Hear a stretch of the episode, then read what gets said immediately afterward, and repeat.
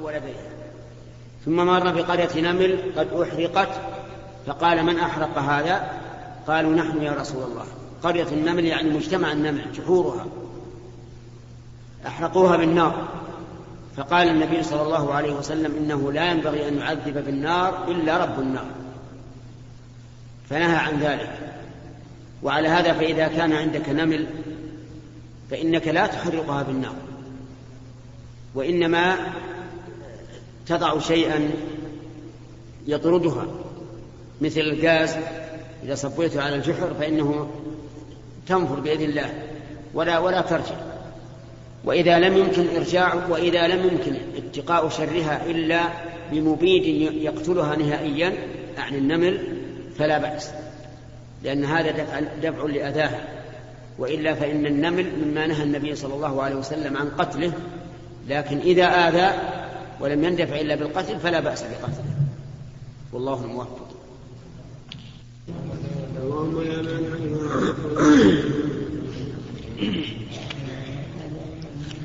بسم الله الرحمن الرحيم.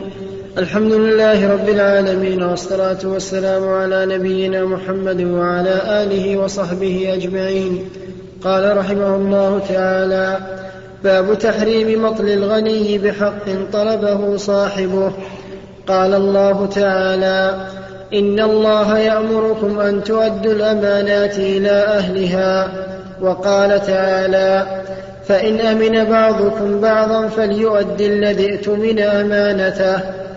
عن أبي هريرة رضي الله عنه أن رسول الله صلى الله عليه وسلم قال مطل الغني ظلم. وإذا أتبع أحدكم على مليء فليتبع. متفق عليه. الله تعالى في كتاب رياض الصالحين باب تحريم مطل مطل الغني. يعني بالحق الذي يجب عليه لغيره. والمطل هو التأخير. وهو ظلم. فإذا كان لك حق على إنسان حال وطلبته منه ولكنه صار يماطل فإن ذلك ظلم وحرام وعدوان ومن ذلك ما يفعله الكفلاء بمكفوليهم فإنهم والعياذ بالله يماطلونهم ويؤذونهم ولا يوفون تجد هذا الفقير المسكين الذي ترك أهله وبلده لينال لقمة العيش يبقى أربعة أشهر خمسة أشهر أكثر والكفيل يماطل به والعياذ بالله ويهدده بأنه إن تكلم سفره. ألا يعلم هؤلاء أن الله فوقهم وأن الله أعلى منهم وأنه ربما يسلط عليهم قبل أن يموتوا من يسومهم سوء العذاب؟ نسأل الله العافية. لأن هؤلاء مساكين وقد قال النبي عليه الصلاة والسلام عن ربه تبارك وتعالى أنه قال ثلاثة أنا خصمهم يوم القيامة رجل أعطى ثم غدر. يعني عاهد بالله وغدر والعياذ بالله. ورجل باع حرا فأكل ثمنه. ورجل استأجر أجيرا فاستوفى منه ولم يعطيه أجرا. فهؤلاء خصماء الله يوم القيامة. نعوذ بالله من حالهم. ومطلهم ظلم. وكل ساعة بل كل لحظة تمر عليهم لا يوفون هذا حقه لا يزدادون من الله إلا بعدا. ولا يزدادون إلا ظلما والعياذ بالله والظلم ظلمات يوم القيامة. ثم استدل المؤلف بقوله تعالى إن الله يأمركم أن تؤدوا الأمانات إلى أهلها. ومن الأمانات ثمن المبيع. إذا باع عليك إنسان شيئا وبقي ثمنه في ذمتك فهو يشبه الأمانة يجب أن تؤديه. ولا يحل لك أن تماطل بها. واستدل أيضا بحديث أبي هريرة رضي الله عنه أن النبي صلى الله عليه وسلم قال مطل الغني ظلم وإذا أحيل أحدكم على مليء فليتبع. فجمع النبي صلى الله عليه وعلى آله وسلم في هذا الحديث بين حسن القضاء وحسن الاقتضاء. أما حسن القضاء فقال مطل الغني ظلم وهذا يتضمن الأمر بالمبادرة إلى إيفاء الحق وأن لا يتأخر فإن فعل فهو ظالم.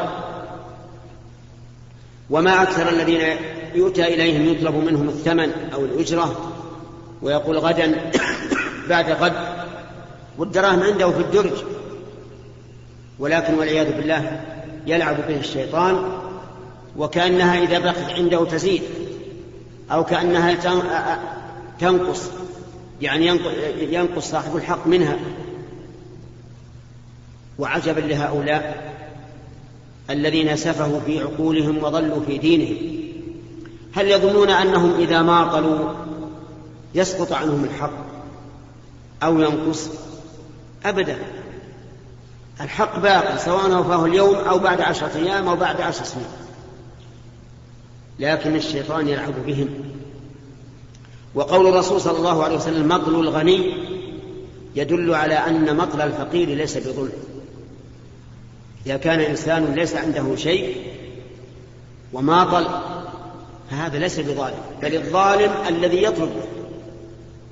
ولهذا إذا كان صاحبك فقيرا وجب عليك أن تنظره أن تنظره وأن لا تطلبه. ولا تطالبه. لقول الله تعالى وإن كان ذو عسرة فنظرة إلى ميسر فأوجب الله الإنظار إلى الميسر وكثير من الناس يكون له الحق عند الفقير ويعلم أنه فقير ويطالبه ويلح عليه ويرفع بشكواه إلى ولاة الأمور ويحبس على دينه وهو ليس بقادر هذا أيضا حرام وعدوان.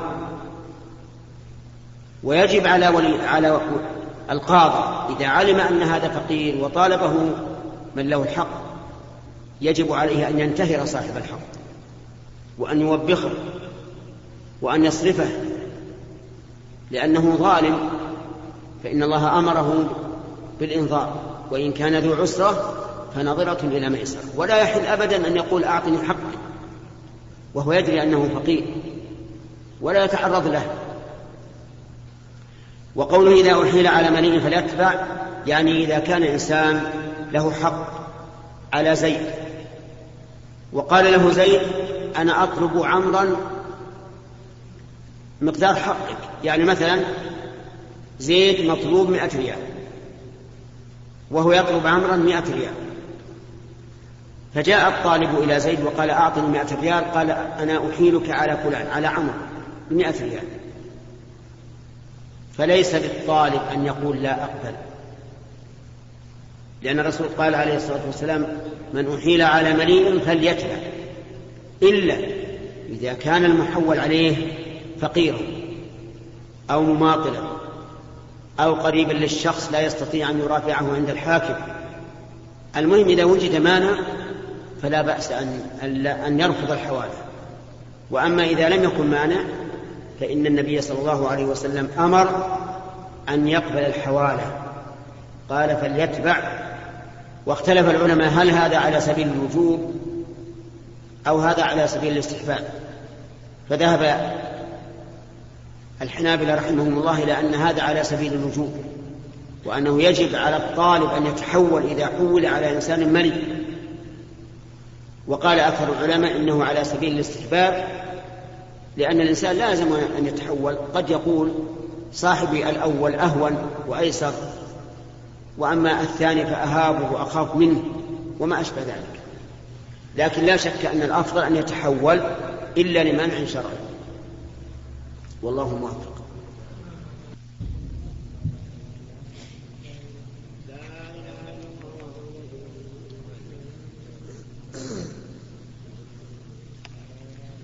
بسم الله الرحمن الرحيم. الحمد لله رب العالمين والصلاة والسلام على نبينا محمد وعلى آله وصحبه أجمعين. قال رحمه الله تعالى باب كراهية عودة الإنسان في هبة لم يسلمها إلى الموهوب له. عن ابن عباس رضي الله عنهما أن رسول الله صلى الله عليه وسلم قال الذي يعود في هبته كالكلب يرجع في قيئه متفق عليه. وفي رواية مثل الذي يرجع في صدقته كمثل الكلب يقيء ثم يعود في قيئه فيأكله. وفي رواية العائد في هبته كالعائد في قيئه. وعن عمر بن الخطاب رضي الله عنه قال حملت على فرس في سبيل الله فأضاعه الذي كان عنده فأردت أن أشتريه وظننت أنه يبيعه برخص. فسألت النبي صلى الله عليه وسلم فقال لا تشتره ولا تعد في صدقتك وإن أعطاكه بدرهم فإن العائد في صدقته كالعائد في قيئه متفق عليه. بسم الله الرحمن الرحيم. هذا الباب ذكر المؤلف رحمه الله. فيه ما يدل على تحريم الرجوع في الهبة. يعني أنك إذا أعطيت إنسانا شيئا مجانا تبرعا من عندك فإنه لا يحل لك أن ترجع فيه سواء كان قليلا أم كثيرا. لأن النبي صلى الله عليه وسلم شبه العائد في هبته بالكلب. الكلب يقي يقيء ما في بطنه يزف ثم يعود فيأكله. وهذا تشبيه قبيح. شبه النبي صلى الله عليه وسلم العائد في هبته بهذا تقبيحا له وتنفيرا منه. ولا فرق بين أن يكون الذي وهبته من أقاربك أو من الأباعد عنك. فلو وهبت لأخيك شيئا ساعة أو قلما أو سيارة أو بيتا فإنه لا يحل لك أن ترجع فيه. إلا أن ترضى لنفسك أن تكون كلبا ولا أحد يرضى لنفسه أن يكون كلبا. وكذلك الابن لو وهب لأبيه شيئا فإنه لا يرجع فيه. كرجل غني له أب فقير. فوهبه بيتا فإنه لا يجوز له أن يرجع بالهبة ولو كان أباه. أما العكس لو أن الرجل وهب وهب ابنه شيئا فلا بأس أن يرجع فيه. لقول النبي صلى الله عليه وسلم لا يحل لواهب أن يرجع فيما وهب إلا الوالد فيما يعطي ولده لأن الوالد له الحق أن يأخذ من مال ولده الذي لم يهبه له ما لم يضره. ثم ذكر أيضا حديث عمر بن الخطاب رضي الله عنه أنه حمل على فرس في سبيل الله يعني أعطى رجلا فرسا يقاتل عليه فأضاعه الرجل وأهمله. فظن عمر رضي الله عنه أنه يبيعه برخص. وأنه ليس قادرا على تحمل مؤونته فذكر ذلك للنبي صلى الله عليه وعلى آله وسلم فقال لا تشتره ولو أعطاكه بدرهم لأنك أخرجته لله. ولا يمكن الإنسان أن يشتري صدقته لأن ما أخرجه الإنسان لله لا يعود فيه. ولهذا قال العائد في صدقته كالكلب يقيء ثم يعود في قيعه فتركه عمر. هذا إذا قبض الموهوب له الهبة أما قبل قبضها فهذا لا يحرم عليه أن يعود لكن يوفي بوعده. كما لو قال شخص لآخر سوف أعطيك ساعة مثلا. ولكنه لم يسلمها له فله أن يرجع لكن ينبغي أن يفي بوعده لأن الذي لا يفي بما وعد فيه خصلة من خصال النفاق. فيه خصلة من خصال النفاق ولا يجوز للإنسان أن يتحلى بخصال المنافقين. والله موفق.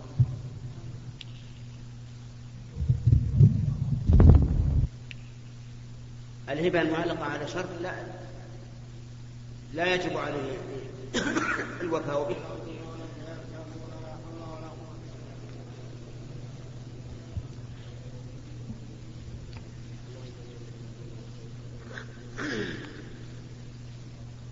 بسم الله الرحمن الرحيم. الحمد لله رب العالمين والصلاة والسلام على نبينا محمد وعلى آله وصحبه أجمعين. قال رحمه الله تعالى باب تأكيد تحريم مال اليتيم. قال الله تعالى إن الذين يأكلون أموال اليتامى ظلما إنما يأكلون في بطونهم نارا وسيصلون سعيرا.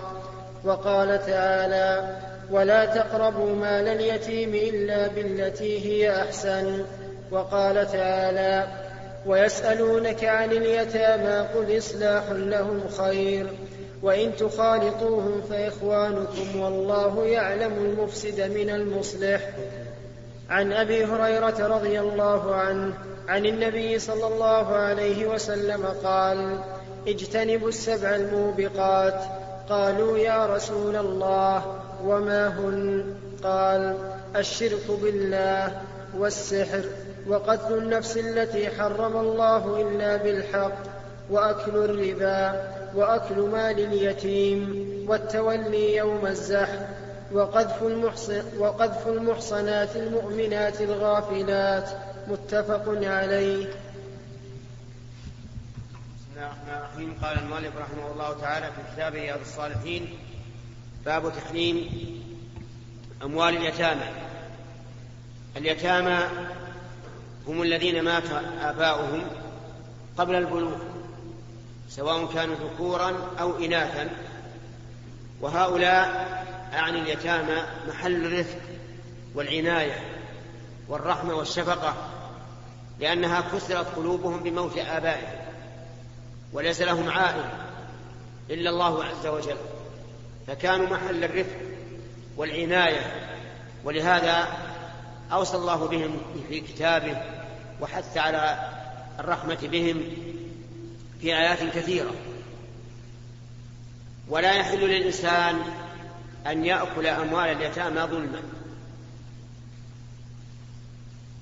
في قول الله تعالى إن الذين يأكلون أموال اليتامى ظلما إنما يأكلون في بطونهم نارا وسيصلون سعيرا. ويوجد بعض الناس والعياذ بالله يموت أخوه ويكون له أولاد صغار فيتولى ماله. ويتاجر به لنفسه والعياذ بالله ويتصرف فيه بغير حق وبغير مصلحة للأيتام وهؤلاء يستحقون هذا الوعيد أنهم يأكلون في بطونهم نارا. نسأل الله العافية. وقال تعالى ولا تقربوا مال اليتيم إلا بالتي هي أحسن. يعني لا تتعاملوا في أموال اليتامى إلا بالتي هي أحسن. فإذا كان أمامك مشروعة تريد أن تشغل مال اليتيم بواحد منه منهما. فانظر أيهما أقرب إلى المصلحة والربح والسلامة فافعل. ولا يحل لك أن تفعل ما هو أسوأ لحظ نفسك أو لحظ أو لحظ قريبك أو ما أشبه ذلك. بل انظر للذي هو أحسن. فإن أشكل عليك هل فيه مصلحة لليتيم أو لا فلا تتصرف. لا تتصرف. أمسك الدراهم. لأن الله قال لا تقربوا مال اليتيم إلا بالتي هي أحسن. فإذا أشكل عليك فلا تفعل ولا يحل لك أن تقرض أحدا من مال أحدا من مال اليتامى. يعني جاء إنسان يقول سلف لي مثلا عشرة آلاف ريال مئة ألف وعندك أمانة لليتيم لا يحل لك أن تقرضه لأنه قد يعجز عن الوفاء ولا مصلحة لليتيم في قرضه. وإذا كان لا يصلح أن تقرضه غيرك فمن باب أولى ألا تستقرضه أنت بنفسك. وبعض أولياء اليتامى والعياذ بالله يتجرؤون يستقرض مال اليتيم لنفسه ويتصرف فيه لنفسه والكسب له والربح له ومال اليتيم لا يستفيد. والله يقول لا تقربوا مال اليتيم إلا بالتي أحسن. فإذا رأيت أن هذا المشروع أحسن وساهمت فيه وقدر الله أن يخسر هذا المشروع فليس عليك شيء لأنك مجتهد والمجتهد إن أصاب فله أجران وإن أخطأ فله أجر. لكن تتعمد أن تترك ما هو أحسن لما دونه هذا حرام عليك. وقال الله تبارك وتعالى ويسألونك عن اليتامى قل إصلاح لهم خير وإن تخالطوهم فإخوانكم وهذه الآية وردت جوابا عن سؤال أورده الصحابة على النبي صلى الله عليه وسلم. قالوا يا رسول الله نحن عندنا أموال اليتامى والبيت واحد والطعام واحد. كيف نعمل؟ إن, إن, إن جعلنا طعام هؤلاء في إناء خاص تعبنا وربما يفسد عليهم. ماذا نعمل؟ فقال الله عز وجل إصلاح لهم خير وإن تخالطوهم فإخوانكم. يعني افعلوا ما هو الأصلح. وخالطوهم اجعلوا القدر واحد والإنى واحد. وما دام وما دمتم تريدون الإصلاح فالله يعلم المفسد من المصلح ولو شاء الله لأعنتكم وشق عليكم. لكنه سبحانه وتعالى رحيم بالمؤمنين. ثم ذكر حديث أبي هريرة أن النبي صلى الله عليه وسلم قال اجتنبوا السبع الموبقات. السبع الموبقات المهلكات التي تهلك الدين. والعياذ بالله. قالوا وما هن يا رسول الله؟ قال الشرك بالله. وهذا أعظم الموبقات. أن تشرك بالله عز وجل وهو خلقك وأنعم عليك في بطن أمك وبعد وضعك وفي حال سباك أنعم الله عليك بنعم كثيرة فتشرك به والعياذ بالله. هذا أظلم الظلم. أظلم الظلم أن تجعل لله ندا وهو خلقك. وهذا أعظم الموبقات الإشراك بالله. والإشراك بالله أنواع كثيرة. منها أن يعظم الإنسان المخلوق كما يعظم الخالق. وهذا موجود. موجود عند بعض الخدم. الأحرار وغير الأحرار. تجده يعظم رئيسه يعظم ملكه يعظم وزيره أكثر من تعظيم الله والعياذ بالله. هذا شرك. شرك عظيم. تعظم مخلوقا مثلك أعظم من تعظيم الله. ويدل لهذا أن أميره أو وزيره أو ملكه أو سيده إذا قال افعل كذا وقت الصلاة ترك الصلاة وفعل حتى لو خرج وقته. لا يبالي. هذا معناه أنه جعل جعل تعظيم المخلوق أعظم من تعظيم الخالق. ومن ذلك أيضا المحبة أن يحب أحدا من المخلوقين كمحبة الله أو أعظم. تجده يداري هذا هذا الإنسان ويخطب محبته أكثر من محبة الله. وهذا يوجد والعياذ بالله في المفتونين بالعشق. الذين فتنوا بالعشق سواء كان عشق نساء أو مردان نسأل الله العافية. تجد قلبه مملوءا بمحبة غير الله أكثر من محبة الله. وقد قال الله تعالى ومن الناس من يتخذ من دون الله أندادا يحبونهم كحب الله والذين آمنوا أشد حبا لله. ومن ذلك وهو أمر خفي من ذلك الرياء فإنه من الشرك بالله. يقوم الإنسان يصلي ويزين صلاته لأن فلانا يراه ينظر إليه. يصوم ليقال إنه رجل عابد يصوم. يتصدق ليقال إنه رجل كريم يتصدق. هذا رياء رياء. وقد قال الله عز وجل أنا أغنى الشركاء عن الشرك من عمل عملا أشرك فيه معي غيري تركته وشركه. ومن ذلك أيضا من الشرك وهو خفي أيضا أن تأخذ الدنيا لب الإنسان وعقله. تجده عقله وفكره وبدنه ونومه ويقظته كله بالدنيا. وش كسب اليوم؟ وش خسر؟ وش زين؟ ولذلك تجد يتحيل على الدنيا بالحلال والحرام والكذب والخديعة لولاة الأمور ولا يبالي. لأن الدنيا استعبدته والعياذ بالله. والدليل على هذا الشرك قول النبي صلى الله عليه وعلى آله وسلم تعس عبد الدينار. عبد الدينار. هل تظنون أن هذا يسجد للدينار؟ أجيب لا. لكن الدينار ملك قلبه. تعس عبد الدينار. تعس عبد الدرهم. تعس عبد الخميصة يعني الثياب. تعس عبد الخميلة يعني الفرش. ما همه إلا تجميل ثيابه تجميل فراشه أكبر عندهم من الصلاة وغيرها من عبادات الله. تعس إن أعطي رضي وإن لم يعط سخط. إن أنعم الله عليك قال هذا الرب الكريم العظيم الجليل اللي يستحق كل كل شكر وإن لم يعطى سخط والعياذ بالله. يعبد الله على حرف. إن أصابه خير اطمأن به وإن أصابته فتنة انقلب على وجهه. خسر الدنيا والآخرة. إن أعطي رضي يقول الرسول صلى الله عليه وسلم إن أعطي رضي وإن لم يعط سخط. تعس وانتكس. خسر. انتكس. انتكست عليه الأمور وأفسد الله عليه أمره. وإذا شيك فلا انتقش. يعني معناه أن الله يعسر عليه الأمور. حتى الشوكة ما يقدر يطلعه من, بدنه إذا شيك أصابته الشوكة فلا انتقش ثم قال في مقابل هذا طوبى لعبد آخذ بعنان فرسه في سبيل الله. طوبى يعني الحياة الطيبة في الدنيا والآخرة لهذا العبد.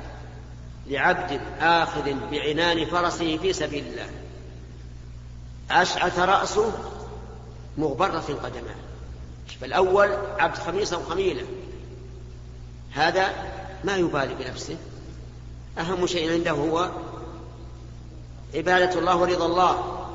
أشعث رأسه مغبرة قدماه إن كان إن كان في الساقة كان في الساقة. يعني معناه أنه لا يبالي أي منزلة ينزلها إذا كان فيه مصلحة مصلحة الجهاد فإنه يكون فيه. هذا هو الذي ربح الدنيا والآخرة.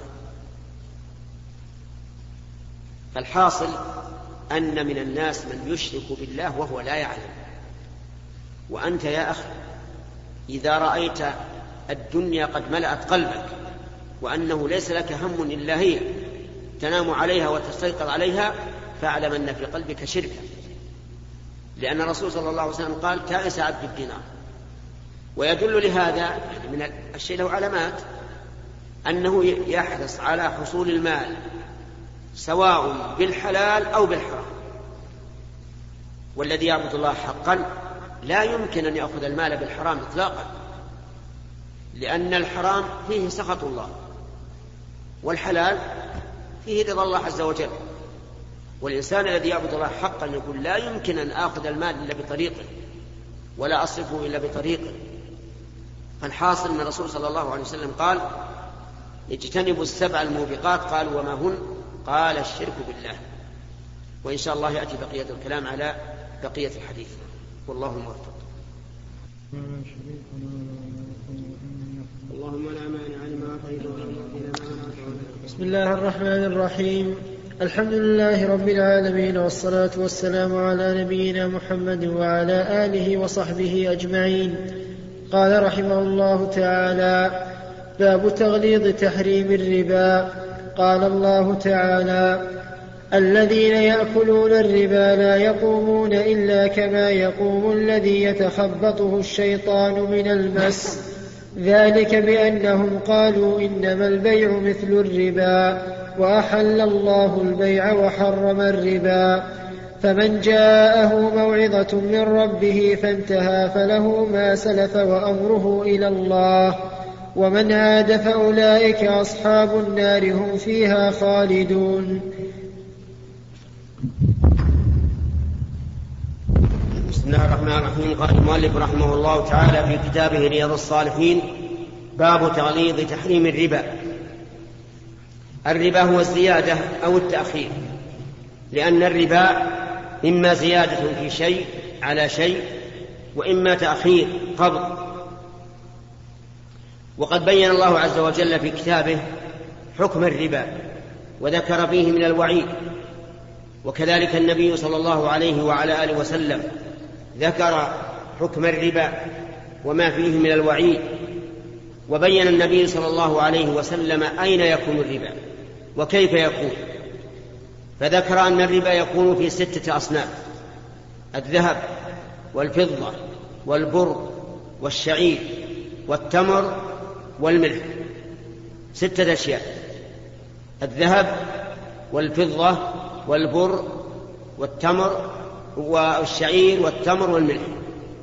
هذه ستة أشياء هي التي فيها الربا. إذا بعت شيئا بجنسه فلا بد من أمرين التساوي والتقابض قبل التفرق. بعت ذهبا بذهب لا بد أن يكون سواء في الميزان وأن يكون القبض من الجانبين قبل التفرق. بعت فضة بفضة لا بد أن يكون سواء في الميزان وأن يكون القبض قبل التفرق من الجانبين. بعت برا ببر لا بد أن يكون سواء في المكيال وأن يكون القبض قد قبل التفرق من الجانبين. بعت شعيرا بشعير لا بد أن يكون سواء في المكيال وأن يكون القبض قبل التفرق من الجانبين. بعت تمرا بتمر. لا بد أن يكون سواء في المكيال وأن يكون القبض قبل التفرق من الجانبين. بعت ملحا بملح. لا بد أن يكون سواء في المكيال وأن يكون القبض قبل التفرق. هذه هذا إذا بعت الشيء بجنسه من هذه الأصناف الستة. وإن بعته بغير جنسه فلا بد من التقابض من التقابض قبل التفرق من الجانبين ولا يشترط التساوي. فإذا بعت صاعا من البر بصاعين من الشعير فلا بأس لكن لابد من القبض قبل التفرق. وإذا بعت صاعا من التمر بصاعين من الشعير فلا بأس لكن بشرط التقابض قبل التفرق.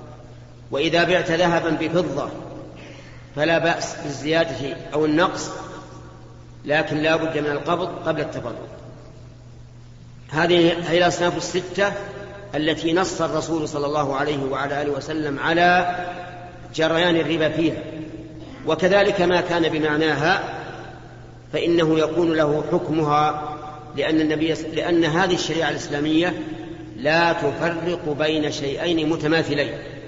كما أنها لا تساوي بين شيئين مفترقين. أما حكم الربا فإنه من السبع الموبقات من كبائر الذنوب والعياذ بالله. ومن ومن تعاطى الربا ففيه شبه من اليهود أخبث عباد الله لأن اليهود هم الذين يأكلون السفت ويأخذون الربا. فمن تعامل بالربا من هذه الأمة فإنه فإن فيه شبها من اليهود. نسأل الله العافية. أما الوعيد عليه فقال الله عز وجل الذين يأكلون الربا لا يقومون إلا كما يقوم الذي يتخبطه الشيطان من المس. هذا هذا حكم. لا يقومون إلا كما يقوم الذي يتخبطه الشيطان من المس. الشيطان يسلط على بني آدم. نسأل الله السلامة إلا أن يمن الله عليه بالأوراد الشرعية التي تقيه من الجن من شياطين من الشياطين مثل قراءة آية الكرسي كل ليلة وغيرها مما هو معروف. فالشيطان يسلط على بني على بني آدم ويصرعه ويبقى الإنسان يبطش بيديه ويفرفش بيديه ورجليه ويصرخ ويتخبط. هؤلاء أكلة الربا لا يقومون إلا كما يقوم الذي يتخبطه الشيطان من المس مجانين. واختلف العلماء رحمهم الله. هل المعنى لا يقومون من قبورهم يوم القيامة إلا على هذا الوصف؟ يعني يقومون من القبور كأنهم مجانين كأنه يضربهم الشيطان بالمس. أو أن المعنى لا يقومون للربا لأنهم يأكلون الربا وكأنهم مجانين من شدة طمعهم وجشعهم وشحهم. لا يبالون فيكون هذا وصفا لهم في الدنيا. والصحيح أن الآية إذا كانت تحتمل المعنيين فإنها تحمل عليهما جميعا. يعني أنهم في الدنيا يتخبطون. يتصرفون تصرف الذي يتخبطه الشيطان من المس. وفي الآخرة كذلك يقومون من قبورهم على هذا الوصف. نسأل الله العافية. ثم قال عز وجل مبينا أن هؤلاء قاسوا قياسا فاسدا. فقالوا إنما البيع مثل الربا. لا فرق.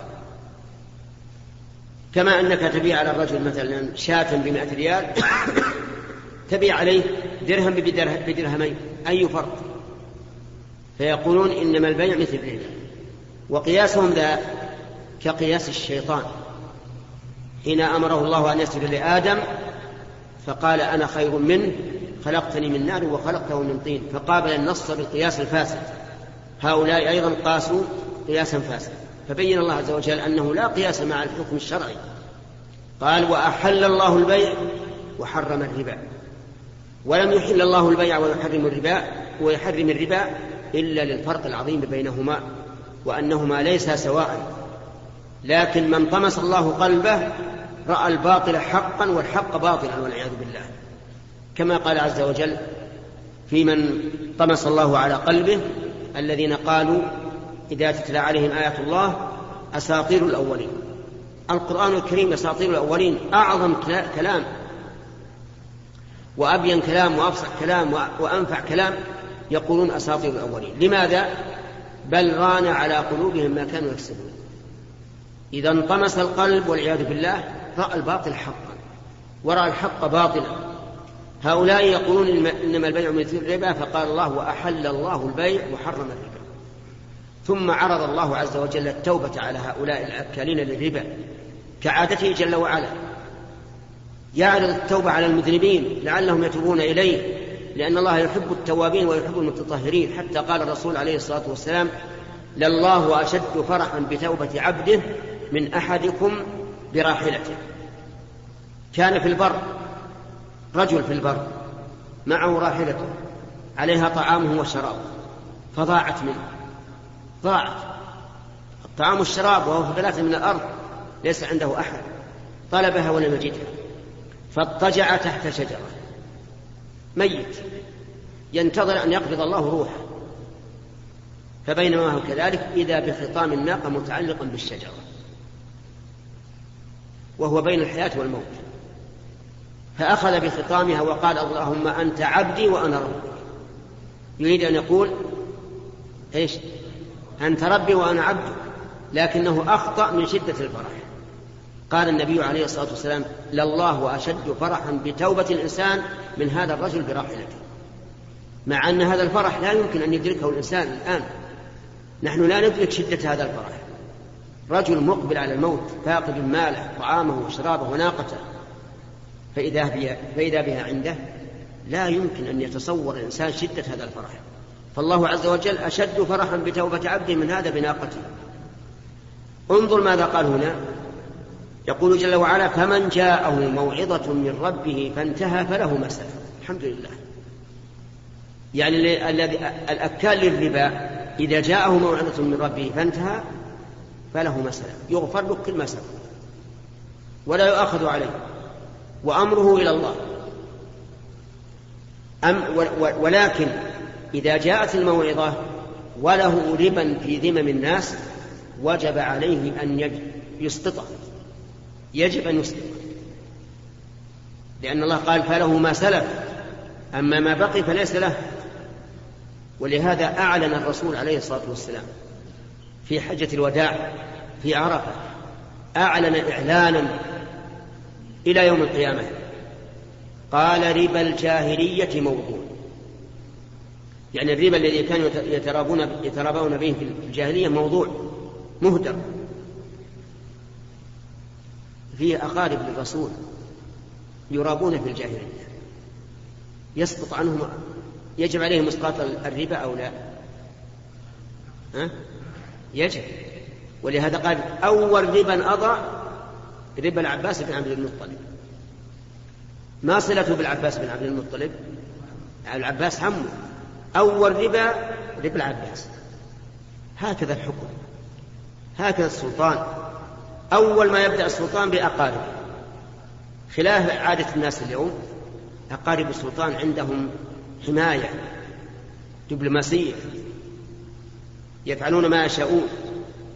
لكن في عهد الرسول عليه الصلاة والسلام يقول أول ربا أضع من ربانا من ربا العباس بن عبد المطلب فإنه موضوع كله تأكيد فإنه موضوع كله عمر بن الخطاب رضي الله عنه إذا نهى الناس عن شيء جمع أهله وأقاربه وقال نهيت الناس عن كذا وكذا وإن الناس ينظرون إليكم نظر الطير إلى اللحم والله لا يبلغني عن, عن أحد منكم أنه فعله لأضعفن عليه العقوبة.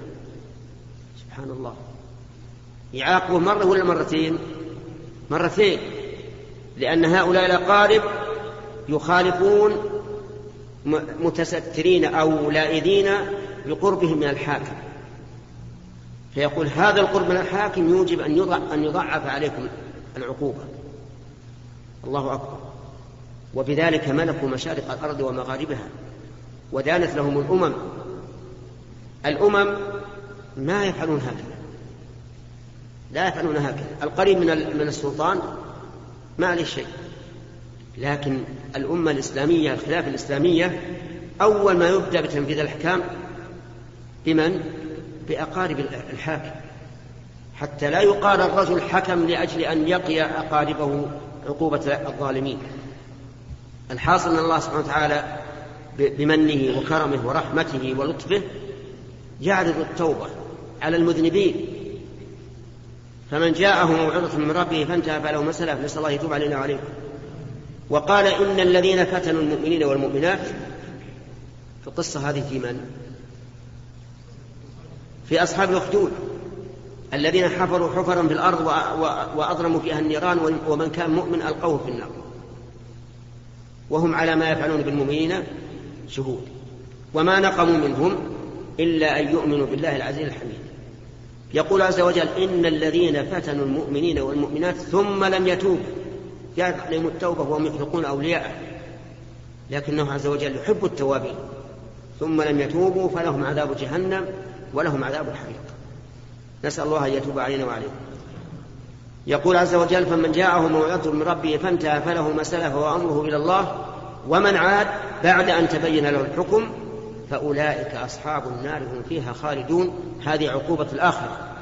عقوبة الدنيا يمحق الله الربا. يمحق الله الربا. يتلفه. لكن التلف نوعان. تلف حسي بأن يسلط على ماله آفة تفنيه. إما أن يمرض ويحتاج إلى دواء معالجات أو يمرض أهله أو يسرق أو يحترق. هذا عقوبة في الدنيا. يمحق الله الربا. عقوبة حسية محق حسي. أو محق معنوي.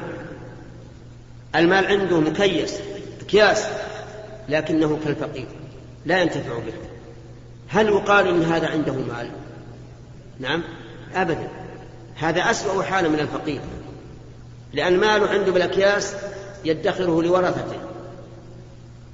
أما هو فلم ينتفع به. وهذا نسميه محقا إيش؟ حسيا أو معنويا. محقا معنويا. يمحق الله الربا. نسأل الله أن يرزقنا وإياكم الموعظة التي تحيا بها قلوبنا وتصلح بها أحوالنا.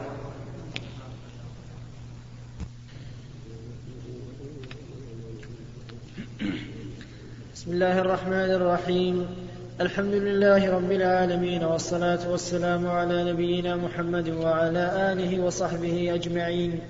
نقل المؤلف رحمه الله تعالى فيما نقل المؤلف رحمه الله تعالى في باب تغليظ تحريم الربا. عن أبي هريرة رضي الله عنه عن النبي صلى الله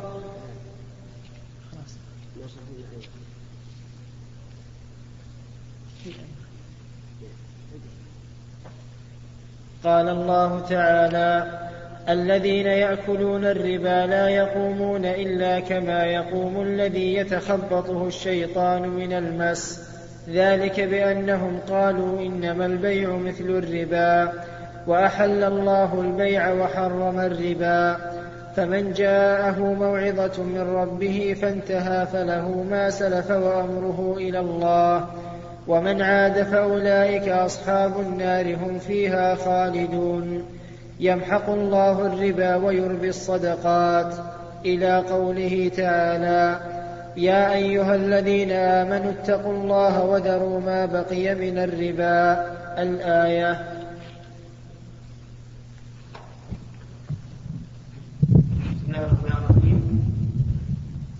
قال رحمه الله تعالى في كتابه رياض الصالحين باب التغليظ يعني في أكل الربا وتحريمه. وقد ذكر المؤلف فيه آيات من سورة البقرة وسبق الكلام عليها إلى قوله ومن عاد فأولئك أصحاب النار هم فيها خالدون يمحق الله الربا.